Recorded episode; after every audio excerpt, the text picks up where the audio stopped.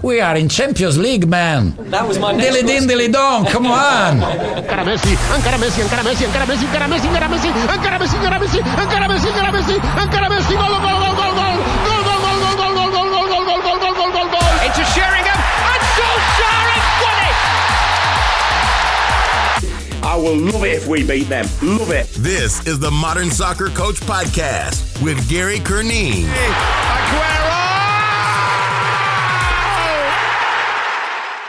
Hello, welcome to the Modern Soccer Coach podcast. My name is Gary Curneen. Joining us today is Jack Ross, pro licensed coach, managed Dundee United, Hibs, St Mirren, and of course Sunderland, as I'm sure many of you are familiar through the Netflix series. We'll talk about his experiences going in, coaching at the highest level, and then also his current course in sport directorship and where the game is going with that. You're going to love this. Some brilliant stuff from Jack. Really excited to have him on and some excellent insight. Today's podcast is sponsored by Football Careers, the global football recruitment company that specialise in recruiting for clubs, colleges, universities, and private soccer academies around the world. We're very excited to team up with them and we will hear from them at the halfway point with a special offer if you want some help with your coaching resume. All right, here is Jack. Enjoy. Jack, thanks so much for joining me today on the Modern Soccer Coach podcast. Really, really excited to have you on. Oh, Ari, Gary, delighted to be asked on, and um, yeah, very much looking forward to it.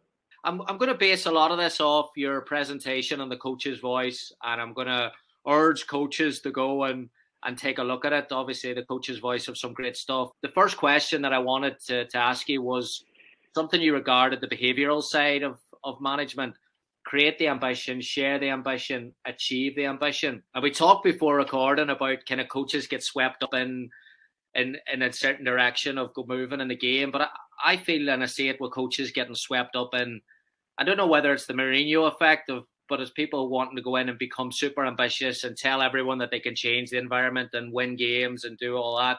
How do you go in as a manager but set realistic expectations but be ambitious at the same time?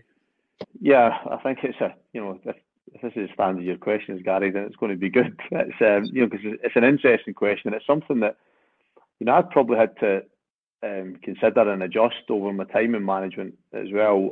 And to give context to that, I um I took my first two management jobs when the teams or the respective teams were bottom of the league. So Alloa and St and and in that situation, you have the clear ambition is to survive and avoid relegation. So I walked in a scenario whereby it was quite straightforward for me to articulate that ambition both internally and externally. In the first instance, we actually got relegated at Alloa, but then it was to be expected to the degree the league we were competing in. In the following season, it became about winning that league because that was realistic.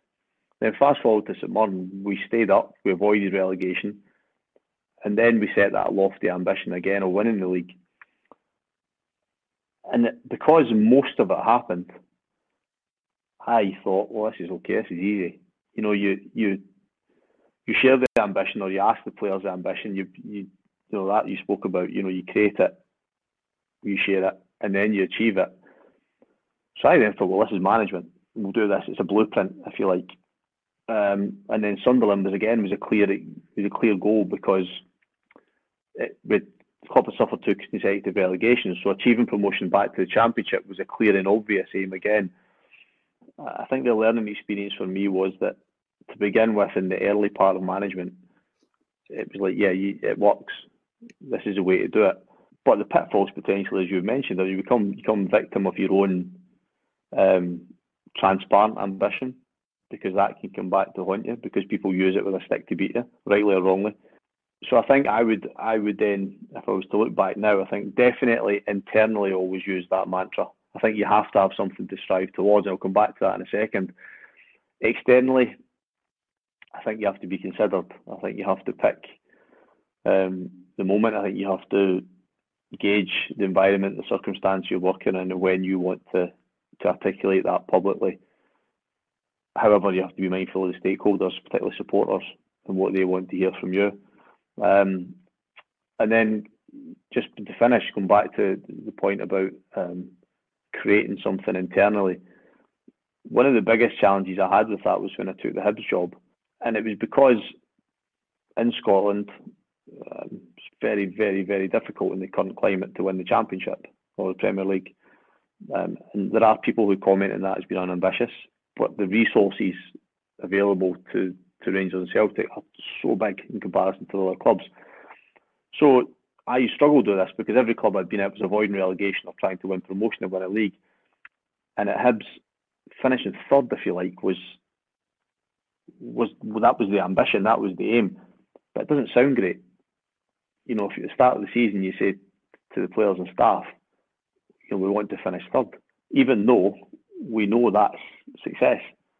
Um, so I wrestled with that for a while, and actually, it, it came to me that we had a team meeting and um, pre-season, and asked the players, "What's you know?" We said, "Let's create the ambition and share it." So, what do we want to do? The players being players, not a lot comes back to begin with. So I had an opening slide that said, "Win the league," and I left it there. And you know, looked Gage in the room, and I said, "Look, be honest. Who thinks that's unrealistic or difficult? Very, very difficult, almost impossible." A little bit of silence. Then one hand goes up, and again, footballers be footballers. They follow, and others join in. And I was quite happy. He said, "Well, good," because I probably agree. But if I was to ask you a different question, what does a team that wins wins the league look like? You know, what do they have to be? What do they have to be every day when they walk in the training ground? What do they have to be every match day? And then we created a discussion about all these different attributes and qualities that you need to have. So they all came back to me with them. So we wrote them all down as they came, and then then we turned it and said, well, can we be that every day? That's our season's ambition. Can we be all these things every single day? And we had them put on the, the, the corridor outside the first team dressing room in the training ground. And it was just a different way of, of the same, just packaging the same ambition, if you like, but in a different way that didn't look as if we were being defeated to start. Um, so yeah, I think I think you have to internally absolutely create an ambition and share it. Externally, um, be conscious of some of the challenges you might cause yourself by vocalising it too too quickly or, or, too loudly.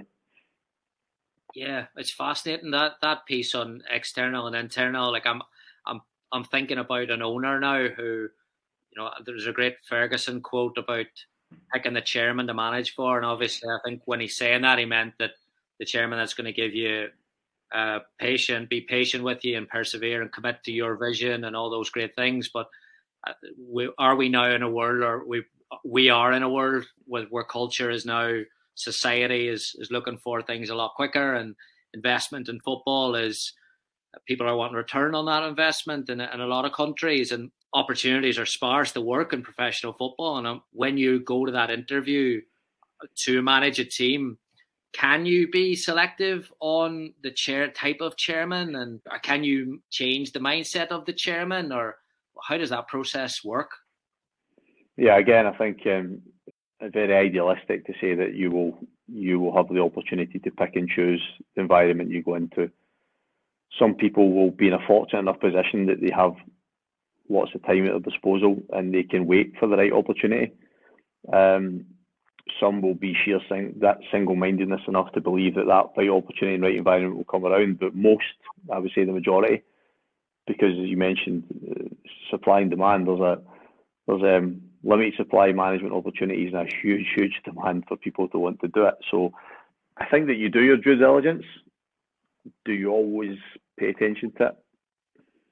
Sometimes I think you'll ignore it, depending on your circumstances. Again, depending on how keen you are to step into management, how keen you are to return to management. Um, and because you, to be a manager, I think you have to back yourself. And because of that, you'll always believe that you can turn a situation.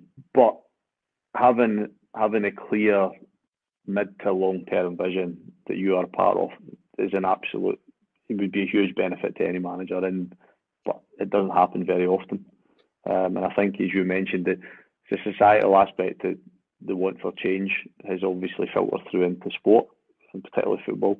And at the moment, it's a it's a it's part of the the challenge of being a head coach or a manager, but it's not going to go away quickly. And ultimately, you probably just have to win to survive to give yourself a chance of succeeding. Um, and then perhaps you you can create a longer term plan from there. Um, but I would suggest that the the real clear, consistent, strategic plans uh, are, are the exception rather than the rule. I think. There's a red and white shirt behind you. I'm assuming it's Sunderland, and we're talking expectations. And obviously, uh, I'm sure a lot of people have listened and or watched the the Netflix show. And I've been to Sunderland a few times, and when I was younger, growing up, even got blown away by this by the by the expectations of people in that area. Such a small city, but such big expectations to compete at such a high level. Um, when you go into a role like that, and you mentioned there about consecutive relegations, when you try to get buy-in from players, is this a process that you mentioned there about the physical environment, about pictures and stuff like that? Is does that take a precedence, or do you have a initial meeting that you're looking at almost shocking them, or how deliberate are you before going into an environment about that messaging? Yeah, I mean, I think first of all, you mentioned Sunderland, an incredible football club to have the privilege of managing. Um, yeah, that understanding of how big it is is difficult to, to articulate to people unless they've experienced it firsthand or visited the club. Um, and I suppose in, in terms of your question, it, it's a good example to use of my time there because, um, again, it, it, probably reflects upon the need to adapt, I think, and change your approach. So that impact you make initially, or the impact you can make gradually through the aesthetics of the training ground. So the training ground part of it, uh, in my previous jobs, I was able to improve the, the look of the training ground, whether it be through messages, whether it be through visuals. But then I inherited the job. I took on a job sorry at Sunderland and walked into a training ground that was that was incredible. There wasn't really much aesthetically I could do to that place to have a significant impact. So that was there. So okay, the environment's very, very good. But what happens within the environment? The club's had two consecutive relegations, so it's not in a brilliant place. Not just players, but people all around the club. And then, you know, how do you do that? So, again, a lot of courses you'll get asked, you know, what would you do in your first meeting with the players? Well, I had a situation at Sunderland where I had 13 players walk back in for the first day of pre-season for a variety of reasons. You know, a number of players didn't want to be at the club, had huge contracts. There was all sorts going on. So it kind of um, meant any any first day meeting I would have would lose wouldn't have that much impact because the squad at the start of the season was going to look significantly different. It had to. So that was that was um, a wrestle for me because it was a new experience. Because how did I try and get a buy-in quickly? And I actually took a call and before I was down in the training ground long before the players came back and took a call from David Weir, who's now technical director at Brighton and it was just just purely to wish me good luck. But through the course of the conversation, he asked how I was feeling, and I said, "Well, naturally, you have a bit of apprehension." And I mentioned some of these challenges, and, and he said, "You know, his experience, been played at Everton, played at Rangers, played the national team. You know, top players, if you're organised and you communicate, they're two very very easy wins, but it's really important." And I believe that was a strength, irrespective of the size of the club I'd managed previously. So I went with that. So it meant that how I worked how I structured training, how I informed players of what we are doing and what we delivered on the training pitch, I decided I would get the buy-in from that. And I think we did. You know, I think I had a group that, that you know, including players like Carter Moles, Aiden McGeady's, George Honeymans, you know, players who would go on have good careers, had already had top careers at that point, Bryan Oviedo's, and I, it was a it was a really interesting learning experience for me to, to understand that there is no one size fits all approach. You've got to gauge and feel the situation um, and understand what works best at that time. And, and by relying on what we delivered and how we did things and how we behaved, how we conducted ourselves, I believe got us the buy-in. I think that was more, much more impactful at that moment than having some State of the Nation address, which I think people wrongly believe is always the way to do it. Yeah, it brings us along nicely about this. Again, the the, the big message I got in your presentation was the flexibility piece. Is a football philosophy set or can it be flexible? And and you not to ruin it for people who haven't watched it, but again, at the end, you need a bit of both, and you give great insight into different experiences and how that's brought you to that point. And I guess again, before we kind of move from that initial period, when you're looking at at developing your philosophy and even we're coming off a World Cup now where some of the teams are are so flexible tactically that we're successful. How do you think, or what advice would you have for people to articulate flexibility in their approach who maybe haven't had these bank of experiences that you had? Well, I think I think clarity is always vital. I think clarity your communication is obvious, but I think clarity in what you're trying to deliver from a tactical perspective. I think bearing in mind, a lot of time, you know, you'll speak to people who, not all the time, I think with the emergence of the sporting director role, which we might touch on later, I think is changing the dynamics of um, the understanding of people at senior management level of, of football. However, there are a number of occasions whereby you will present tactical information to people that generally won't be that knowledgeable about it. Um, so, I mean, there's two aspects of that. One, not tying yourself in knots, but two, also delivering something that's authentic. I think that's a problem now because you know there's so much information available now. There's so many software packages available. We can all make something look really nice from an aesthetic point of view. Throw in loads of jargon because that's omnipresent now as well. But if there's no, if it's not authentic, if there's no substance behind it, then it'll quickly fall down. So if you have a really, really prescribed style of play, communicate that because it'll it, it will be believed. If you have a really structured and you know, strong belief in playing a high press or whatever, or playing whatever it is, then deliver it. If, if you're flexible in your approach and you believe in that, deliver it. That's the, the, the biggest thing I would say. I think the authenticity side of it is, is absolutely vital because if you if you pretend you're something else going in to try and get the job, it'll unravel quickly. Um, one way or another. Eventually, you know, even if it starts off okay, I think it'll all unravel. So, because ultimately, as well, if you if you're describing your approach, and that's you know that's not what the club wants to hear, then it's not the right fit. Um, and again, it goes back to that point about so many people desperate to be involved in the game and get these jobs. Um, but to give your best yourself, sorry, the best possible chance of success, I think um, being genuine in what you're articulating and ensuring you absolutely believe in it is important another thing you mentioned in the in the presentation was how coaches can lose their way in management. Um, something that Ange at Celtic has talked about. About uh, this was something that I posted a while back. A quote that he's like, "I say this to every manager from the start. The job tries to pull you away from everything you believe in." And I'm fascinated by that that insight because as a young coach in coach education, a lot of messaging today is around being flexible but being open minded. But then at the at the cutting edge, at the top level, sometimes that can be a disadvantage if you're chopping and changing your mind every week. You mentioned there about authenticity, but then credibility. If you lose that changing room with that, that can be very, very difficult to get back. So, wondering then your thoughts on that there, how how a manager when they're going through a rough, sticky patch, or even if they get a bad result, how do they double down on what they believe, or how do they balance being open minded but being strong with their convictions? I think there has to be a filtering process. You know, I think that's what you have to try and put in place as an individual. And the reason you have to do that is because if you look at where the information comes from that that is giving you the I suppose the evidence to, to judge whether you're doing a good or a bad job. So it's going to come from your gut and instinct and your knowledge and experience. So all these things rolled into one will give you an opinion or give you evidence. Now you've got data, which is huge. So does the data contradict what you, you see or what you feel? Does it support it? Is it somewhere in the middle? And then there's the noise, which is which varies depending on the, the circumstance and the club you're working at.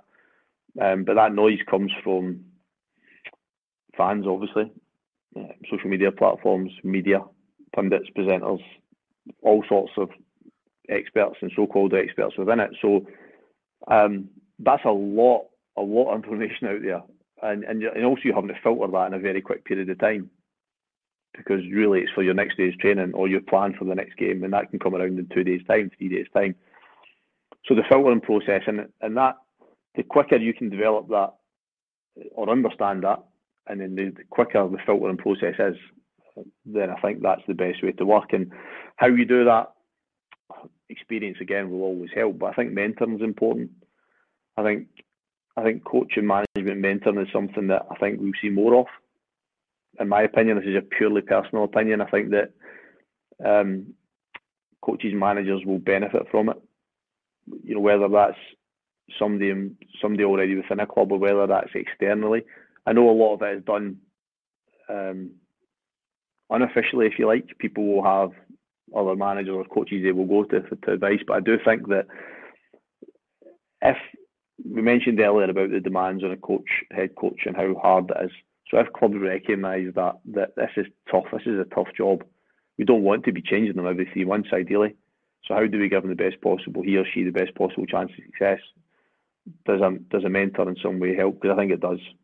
You know, I think it absolutely helps. Um, helps you helps give clarity again. You see through the fog because it can get foggy. Um, like as, Ange just touched on his quote, because everything will pull you away from when you go into it to begin with with these clearly defined ideas. You know, whenever you lose, self doubt always. You know, you can't stop self doubt on the back of a defeat because ultimately you own that responsibility as a manager. Yeah, it's a it's really interesting. Like a lot of a lot of coaches would get theirs from social media their criticism and their noise. So it's very, very easy to delete an app or to maybe put your phone away. But I, I can't imagine, again, going back to Sunderland or even in Edinburgh with Hibs, where you're you're going into a shop and you've got six fans probably there and you're going everywhere. There's there's that noise is everywhere in some regard. I mean, that that period from five PM on a Saturday afternoon till maybe a Monday morning where you get the players in again. Is there a process that you've personally gone through? Is it get on the golf course? Is it get away? Is it get back in the office? Or like what what have you found works for you in that in that almost that in between period before the players start? Again, I think there's been an evolution in how you deal with it. I think when you begin to manage, um, you, you find it's very very difficult to to not um, be consumed by it completely. Um, now that's not to say you care less as you manage more games. I just think you get better at um, understanding the time and the place to carry it because it can impact upon impacts upon your life. It's stressful, impacts upon family.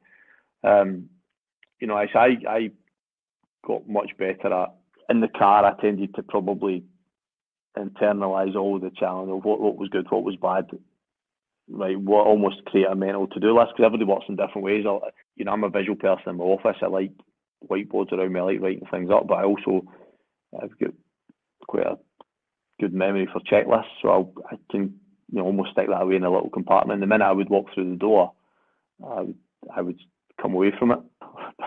However, when when my daughters went to bed, it was usually then my wife that, that found it more difficult because then almost you let it out again.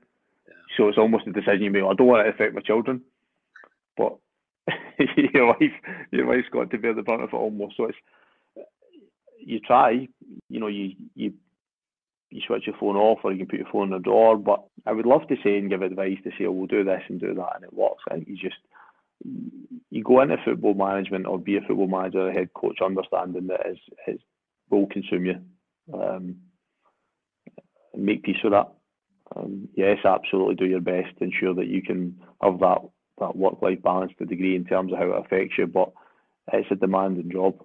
Um, highly, highly rewarding one when things are going well, but but also yeah, demanding. Hello, coaches. We take a quick break here. Today's podcast is sponsored by Football Careers, the global football recruitment company that specializes in recruiting for clubs, colleges, universities, and private soccer academies around the world. Really excited to team up with them. In addition to their specialist recruitment services, they also support candidates at all levels of the game with professionally designed football resumes. I had mine recently created by them, and the professionalism and the design just blew me away. Highly recommend you check them out. They also support candidates with coaching philosophy brochures, PowerPoint presentations, and interview processes for all your application and interview needs. They've been kind enough to offer the Modern Soccer Coach podcast listeners a 20% discount on their marketing products using the code MSC20 at checkout. Definitely go and check them out. Footballcareers.com. The link is on the podcast information below. Footballcareers.com. Use the code MSC20. Go get your resume redone. Go get your coaching philosophy brochure.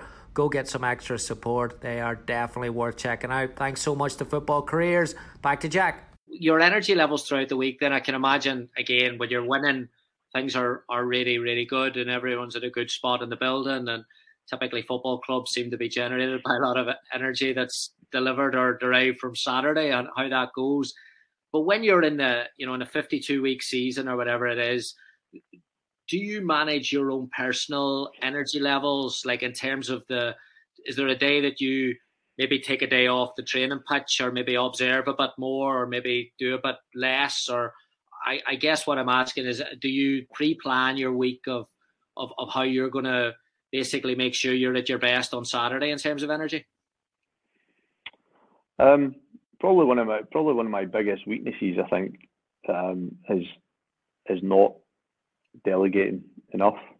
I think if um, you were to ask my staff, I think I would like to think they would speak well of me in a number of ways, but I know uh, I'm aware of it that I don't delegate probably well enough. Part of that is, um, I suppose, there's a controlling aspect to that. It goes back to the ultimate responsibility will fall upon as result. Um, you know, do you then want to control everything and make sure you're affecting it? I have got marginally better at it over time. But what I would also say to temper that is that I've always loved coaching. I like being on the training pitch. So I actually found that any time I wasn't on the training pitch, my players were and the other coaches were, I found it quite uncomfortable. Um, what I did get better at is um, a match day minus one. For me, all of the tactical work was done previous to that. Set piece responsibility was for all the members of staff um, which we did match day minus one. The rest of match day minus one was really just that last part of physical preparation. So all the tactical work had been done prior to that. So I got better at that day becoming, you know, I, had a lot of individual conversations around the, training pitch, but in terms of actually taking training it, and it probably talk about energy levels, it it made me then be try and have as then be as high as I can for the match day because that's training. Um, so uh, yeah, I would. You need to delegate. I think you need to be. Uh, if you're not good at it, try and get better at it. But equally, if you if you like being on the grass, be on the grass. You know, just find different ways. You know, uh, again, as I was lucky and I went to bigger clubs and my staff grew, I was able to then be on the pitch, design the session, what I wanted from it, but float more between it you know, rather than have to, to always deliver aspects of it because I had more staff available to me. So, you know, your listeners will have a variety of, of resources available to them. You know, it's okay saying, well, delegate or don't take everything. Well, you might have to do it. And I had to do my early coaching career. But when you get to the point you have other staff available to you, it sometimes gives you that opportunity to still feel completely involved in it and delivering without, you know, almost be able to take a little bit of step back and observe a little bit as well. Yeah, when we're on the topic of training pitch, and we've spoken about the flexibility as a as a personality and as a leader. Uh, again, something you referred to and referenced in the coach's voice interview was tactical flexibility, and sometimes building in a three, sometimes building in a four. Again, you're going to have coaches listening here that are that are that struggle with that flexibility with you know messaging with younger players perhaps who see a four and a three and they need the clarity throughout the whole season. But obviously, the game, the way it's going, that flexibility is it's becoming almost a skill coaches have to develop. So, from a session viewpoint, I wanted to ask you, how do you how do you get that balance right between working in a three, working in a four? Does it depend on the opponent? Is it something that you periodize throughout the whole year, or how does that process flow? Well, again, it will depend on when you take a job. So if you take a job or you're in a job at the start of pre-season period, it gives you pre-season is a brilliant um, opportunity to to bed in as many ideas as you want to take through the season.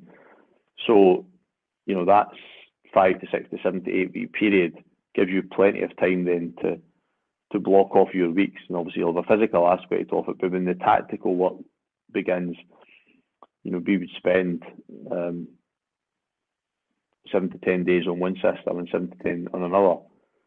And then it should be that by the time you come to your games, you have the ability to start and adjust using both of them. I think to go beyond two, you know, there's variations between certain systems that aren't that different. But if you're talking between the back three and the back four, it's probably the one, as you mentioned, that some some younger coaches find challenging. And then specifically to that, um, I think you have to be clear on what you want your your back three to become, if that makes sense. So the back a back three can become a back five, which is pretty straightforward in terms of you know how people move within that system. But obviously, it's different from the so the back three and the back five is different from a back four. But if you want your back three to become a back four when you're out of possession or defending, then it becomes slightly easier. And that's so I've always that's always been my preference. So my preference has always been that my wing back swings round and becomes a full back when the ball's on the opposite side of the pitch, and then it just goes round like a pendulum. So it's not that different to a back four. So actually, it's a little bit easier to coach. However, if your preference is normal back three becomes a back five, which is quite common now, then that probably takes a little bit more work. Um, so it goes back to again what we spoke about earlier. I think is is being absolutely clear in your own mind what you want it to look like, and then ensuring that um, clarity of communication and information is given to the players. And if you're in a job pre-season, make the absolute most of that opportunity. It's the best time. It was always my favourite time as a manager because you coach, you have loads of opportunity to be in the training pitch. You don't have don't have games. You don't have press conferences. So it's, it's nice and it's stress free. Um, but yeah, it's, it's, it's maximising that opportunity for for whatever um, tactical flexibility you want to be able to show through a season. Brilliant, brilliant. Uh, you also shared four four foundations: uh, how you defend, how you press, how you counter, how you switch.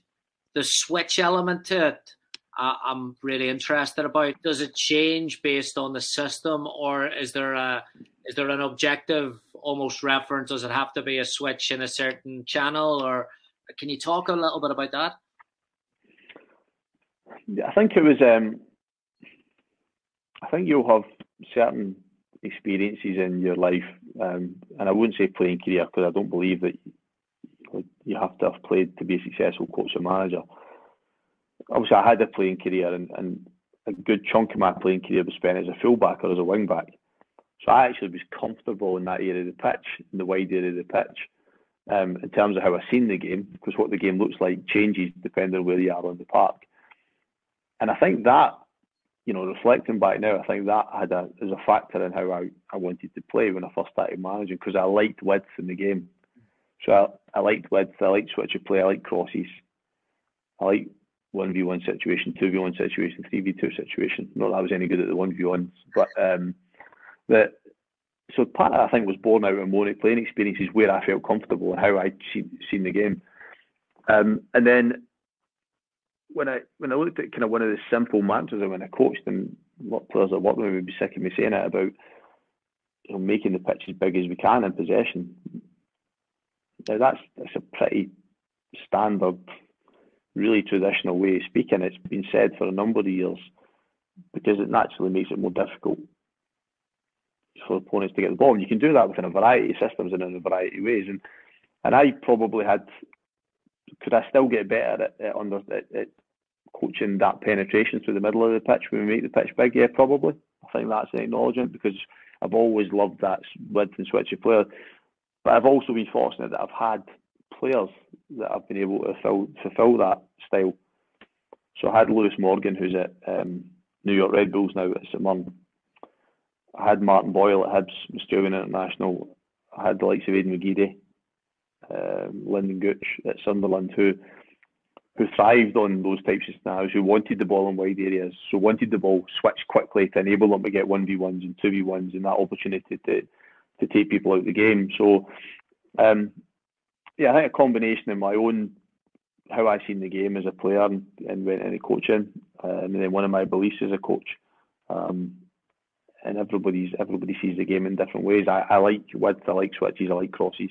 Uh, I enjoy watching that as well. So again, that becomes probably a, it's marrying you know what works best for you, what you've got available and resources with your own your own personal preferences and how the game should be played.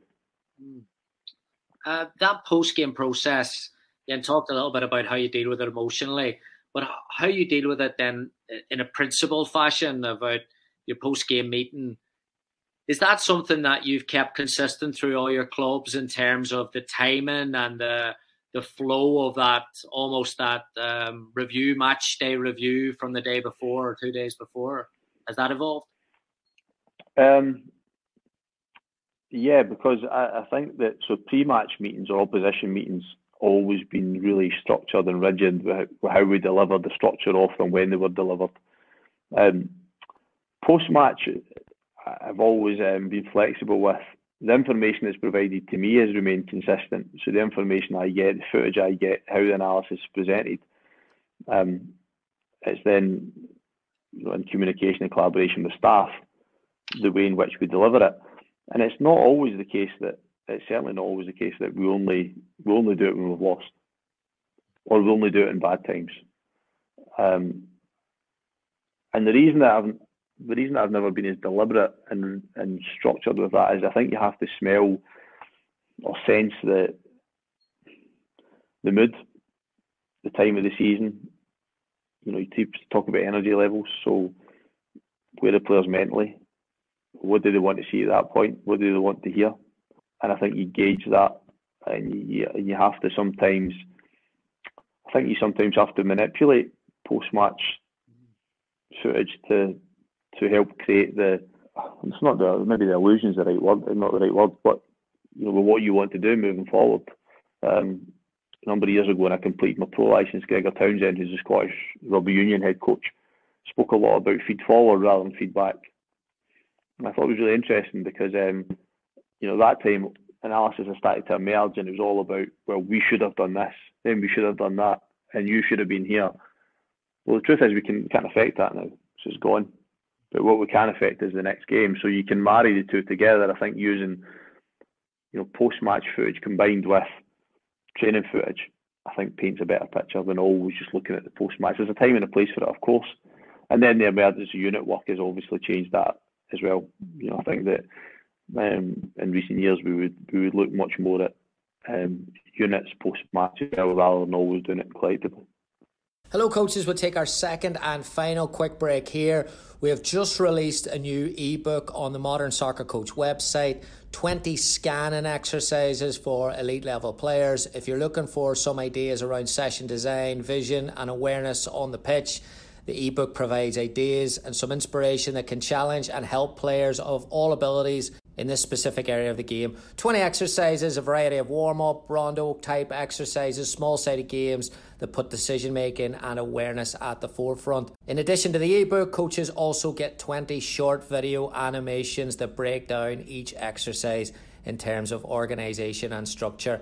MSC 20 scan and training exercises ebook available now on the Modern Soccer Coach website, modernsoccercoach.com slash shop. Please check it out. Thank you the Sunderland documentary is it's it's a lot of teams now are doing in-house stuff and you see a lot of coaches now that are mic'd up and especially over here in the US you're seeing more and more of it. I'm always interested to to see that does it impact how people act? Does it impact how people I know people some of the players were weren't going to be part of the Sunderland one and I know there was there was a few comments on that there and I want to get your thoughts if if you were to go into a club tomorrow and there was Amazon trucks outside. Would you, knowing what the experience that you went through, is there anything you would you would change with that in-house stuff, um, or you'd be a bit more wary of? No, I'd probably be the opposite. I'd probably I'd probably be a lot more relaxed um, than I was. Um, again, to give context to it, I wasn't actually aware of the, the filming in the second series until I started the job, um, and then it was explained to me. Um, and one of the first conversations I had with the players who hadn't particularly enjoyed it and weren't keen on having it again. So naturally, my focus when I took the Sunderland job was to win promotion and bring success back to the club, and I didn't want anything that would potentially derail that. Now that that might be a wrong opinion because I think that I certainly don't think the people who were involved in the production of the, the, the series in any way wanted to do that or did do that. But I think I spent so much energy worrying about how is it affecting the players, how is it affecting staff. You know, at the start of each week, I had to sit with my TA, Karen, and, and I had to go through a list of the requests that they wanted to do. And so again, it was used, taking up energy that I probably should have used in other areas. But I look back at it now and think, was it a missed opportunity for me in terms of probably giving re- real insight? Um, you know, I no, that's maybe wrong because I th- I did offer, you know, to give maybe greater explanation of what we did, but I certainly think in terms of the energy I spent on, and again, fighting it's the wrong description, what being uptight about it, worrying about the impact it had on everybody at the football club, about potentially derailing what we wanted to achieve. I wouldn't do that again. I'd be experience is a great thing in that respect. I'd be a lot more relaxed and understand that look, this isn't this isn't going to affect what we want to achieve. And if I feel that, I think then I can convey that to the players. But I would like to hope that people that listen to this or watch it would understand that in my position of management at time taking on this huge responsibility and privilege of managing this club and just being ultra determined to to get success. You know, any anything that came onto your radar is potentially um, been an obstacle, and that was something you wanted to try and avoid. Plus, uh, when I was growing up, it was the Graham Taylor one and then the John Sutton one, and you you kind of like, I think I think it's pretty natural to be cautious of what they can do to narratives and. Yeah, I mean, I, I think that was it. That was the thing from it. As I said earlier, the, you know, the production company behind are all Sunderland fans, and so they're always going to paint the city and club in a really positive light.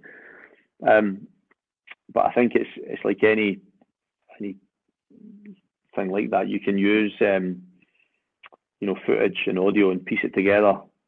It doesn't necessarily go in chronological order, and I know that from watching. I've not watched it all properly, but I know from from the bits that I have watched that it didn't necessarily follow an order as to what actually happened at the time. But I get that it's television; it's a production of a television program, and these guys are skilled at what they do. But it doesn't always completely tell the story as it happened. Um, but it was a yeah, it was a huge learning experience for me as well. Um, as I mentioned earlier, probably the biggest thing would be not. I, I used up a lot of energy on that that I probably could have used elsewhere. Yeah, but we'll get, we're going to talk a little bit about education. I know your your pro licenses and your you take your coach education very seriously, and obviously with the Scottish FA are, have a phenomenal reputation around the world for what they do with coach education with the game changing and that level of the game of intrusion or media scrutiny that's coming into environments now is is that something that you've spoke to Greg or anyone at the Scottish FA about maybe we should start that layering in that type of lifestyle that a coach now has to look at? I think that I think that the, the greater practical insight that any coach or managers can get is beneficial. Um, you know, you, I think you spoke at the beginning of this conversation about um, presentation I had delivered and about it being practical rather than theory based. And a little bit of that born out was believe it or not, I did an undergrad, undergraduate degree a long time ago in economics, and it was so theory based as a course. It was it was hard. It was hard, really, really tough. Very different to what I anticipated because if you look at the discussion around economics on the news, or it's quite real life at times, particularly the especially the current climate. But it was so theory based, and um, some people enjoy it. I found that tough because I wanted to know how does it work in real terms. Um, and coaching and management's the same. I think we can spend a long time speaking about the theory behind it and speaking about how to you know structure a training session, which is of course is important. What's your opinion of four three three? What's the strengths and weaknesses of three five two? Yeah, you've got to have an understanding of that, but um, the reality aspect of it is something that I think that needs to be conveyed regularly. It is done. I would argue that it could be done more. Um, I think the, the realism side of it needs to be increased. Um, even down to when you're on pitch, and you mentioned Greg Patterson there, I've spoke to Greg about this. It, you know, it's very idealistic, and the, all the candidates have, you know, a certain size of pitch with a certain number of players, and they have loads of time to prep it. Where, you know, for a lot of coaches who are starting out in the game, and I've been there, you have a quarter of a pitch or a third of a pitch. Um, you know, you're expecting 16 players, now you've got 13. Or you're expecting two goalkeepers, now you've got one. You know, you've not got time. You've not got time to, to set up prior to the session starting because the horn or the buzzer goes off and somebody else leaves the field. Now, of course, you don't have those challenges at the top level, and I've been lucky that that progression has taken me there. I've got have all this brilliant facilities and resources and numbers available to me, but I had to start that way. And I would argue that that's that's that's ultra important as well. Um, and then you mentioned there about the um, you know the pressures. One of the one of the best, you know, one of the most enjoyable speakers of my pro license course was um, was the late Walter Smith. You know, so my admiration for Walter was there because I'd seen him manage successfully and how he had, how he had handled himself in in big big jobs. But when he when he came to, to present, it was real. It was back to being that authentic, and it was just valuable insight into you know the good things, but also the tough things. And I think you came away from it going like, Okay, I've got some knowledge here that lets me step back, reflect, and think: Is this for me? I didn't know you had a economics degree. Wow. Yeah, a long time ago. I had, I had a I had a um, unusual pathway in professional football in that I left school to to go full time um, at Premier League club Dundee were in the Premier League at the time, and then I got released at the end of my apprenticeship.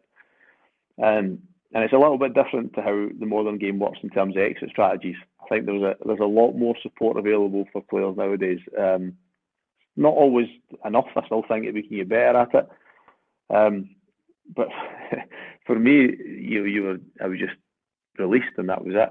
Um, you know, for the first time in probably since I was five years old, I was rudderless. I didn't know what I want. You know, what I do.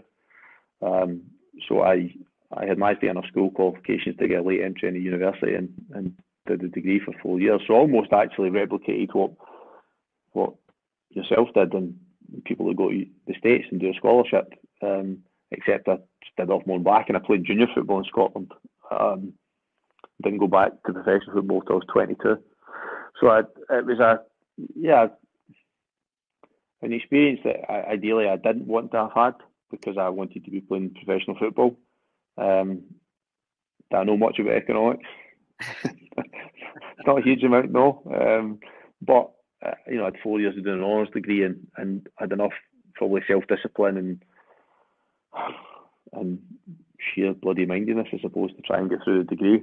Um, and it's always been there for me. You know, thankfully I've been able to have a you know career in the professional game, both playing and coaching and management. But um, I suppose quite proud now that I did it. You know, when I was young um, and managed to get through it. Yeah, but my business degree over here was not difficult at all. Um, but I tell you what, the economic part of it was, I struggled. You're doing four years of economics. Was there any part of that? Is it is it a data side, or is it the numbers of transfer fees, or maybe recruitment side, or is there anything that you've taken from that and that has influenced your coaching? Well, I think I think what my degree did, and it was I only realised this when I started to coach and management was um, was I had to present and I had to create presentations and I had to write and I had to structure essays and dissertations. So being structured and organised and, and having good time management, I felt as if I needed to do that.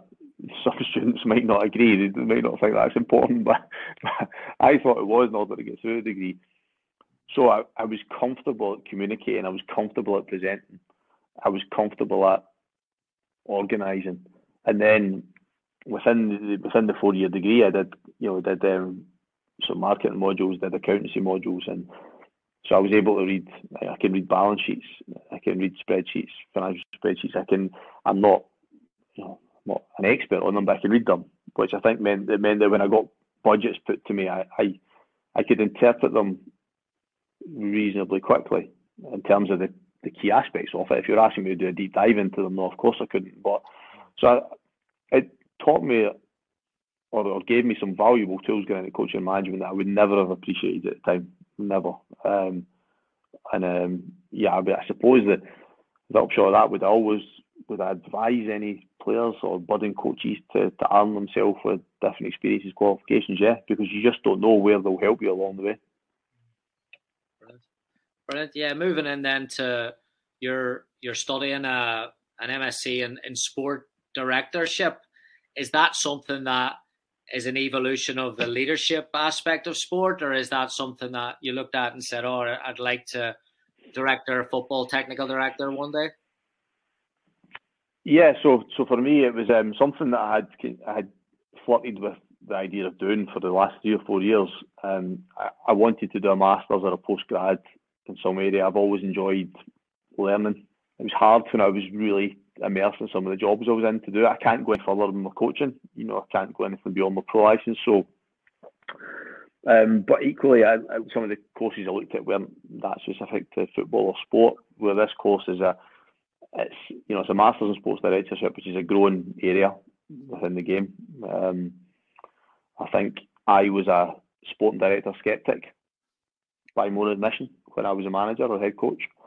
But through my experiences and then through education, I'm have my having that greater understanding of the role, but the person in the role being right for it.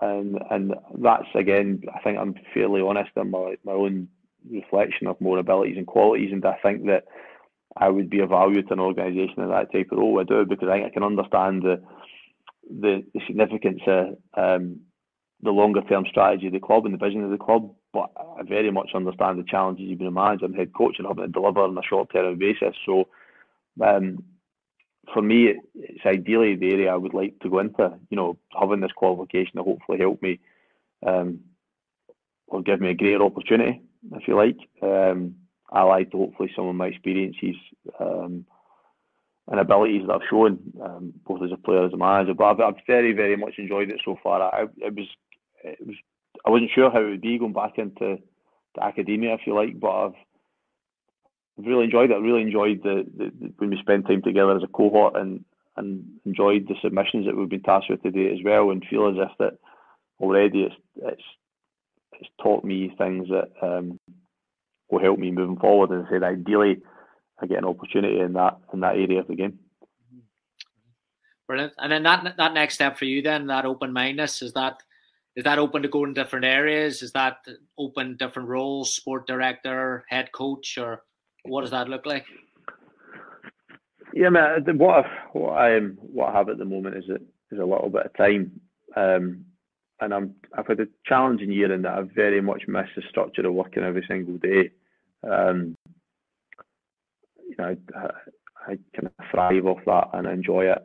So that that can be a challenge at times but the time that I have, I need to try and maximise that to the best I can. And um, so taking the master's course on in sports directorship with a view to to wanting to do that moving forward. And then at this moment in time, and it might change, I've not been looking to be a head coach or manager in the UK again. Um, I, just want a change of direction, whether that be in terms of the role, sport director or country and environment you know, I um, making the most of the connections. So I've connected quite well with a lot of people in the US that to try and maximise any potential opportunities there as well. Because um, I just feel as I'm ready for that. I've always I've always believed I can add value to an organisation, but equally I need to to feel as if I'm I'm not my best and I'm motivated by it. Um, I don't really like treading water, and the last thing I'd want to do is take a, a management job on where I feel as if I'm doing that. Um, and again, it might change, but right now I've I've I was giving me a little bit of time to reflect and think, right, what do I want to do within the game moving forward? And instead, I working in a completely different culture and environment and learning about that, and or moving into that different sphere of the game, whereby I think my experiences to date um, and knowledge gained would be an asset to an organisation. Yeah, you're you're coming over for the convention with the Scottish coaches.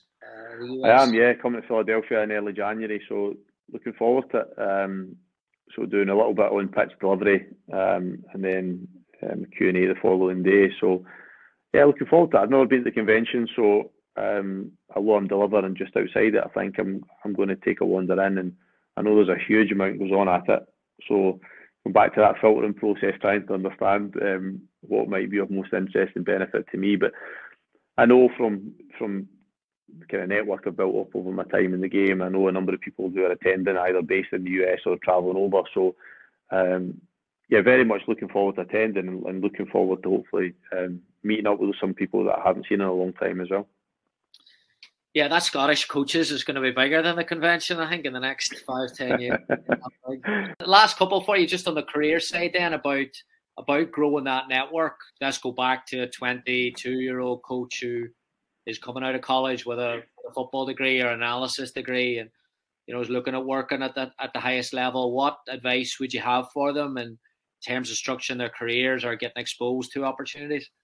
Um, yes, yeah, so two parts to it. I think in terms of where they want to go with their career, find out as much you can about different roles within the game and by experience. So, can you get whether that's voluntary, and that isn't always the case for everybody, but learn, and you only learn properly about the role by being close to it or watching people do it. So, if your if your ultimate ambition is to be a manager, try and get close to somebody who's a manager and watch them work and understand the challenges of the job if it's an assistant, if it's an analyst. And I suppose that leads into the, the first part of it as well. How do you do that? Because that's not always easy as well. And a very simple piece of advice is, is how you reach out. You reach out and you connect and you will get rejections, you will get ignored, of course you will. But you'll also be surprised at people who will help and support. You know, when I was a when I've been in a position as a manager, head coach, doesn't happen all that often. And I think that again, that is down to people's perception that they'll just get knocked back. But I have had on occasions people probably guess my email address or send a generic one to the club and hope hope it finds its way to me. And I think I think by memory that I've always got back to them. Now there may be somebody who listens to this and say no, he didn't, and I apologise if there is. But I would always go back and, and, and very, very often I would I would welcome them into the training ground. Come and watch a session. Again, you'll go back. There's a lot of decent people within the game, and just because they end up at a higher level, it doesn't mean to say they're not decent people who understand their own journey. Um, and you know, my coaching journey began at Dumbarton, coaching semi-professional players two nights a week.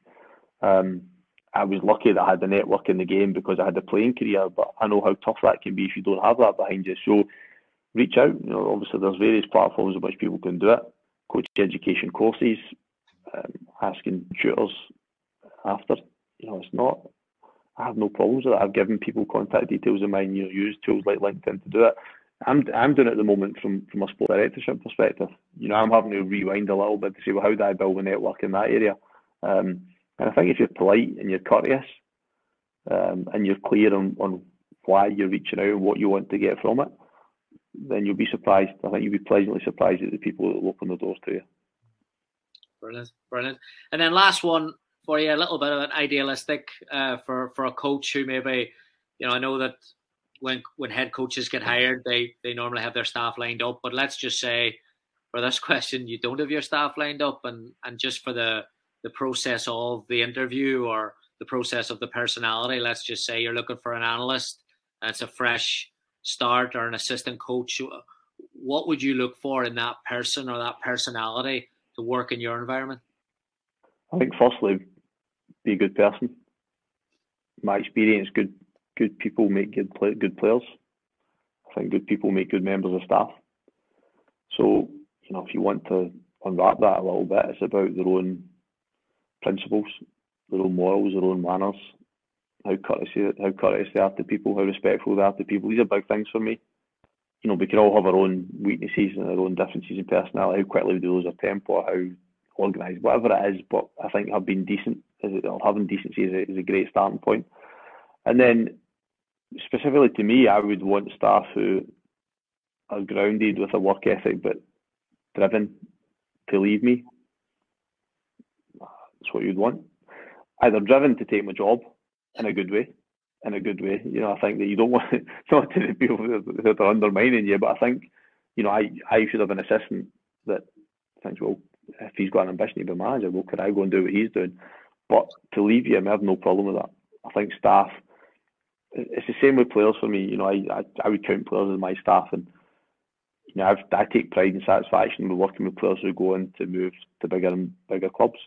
It's the same as staff members, you know, and it's always professional, never personal in that respect. So it goes back to that tread and water aspect of it. I would want to work with staff all the time who are who are grounded but clearly driven and have an ambition in how they want to further their career. Fantastic, fantastic. Great way to finish. Jack, thanks so much. I've gone way over our time here, so apologies, but a lot I wanted to get through, and this has been fantastic just from my perspective. But I know a lot of coaches over here are really going to enjoy it. And thank you, and, and wishing you all the best in the future.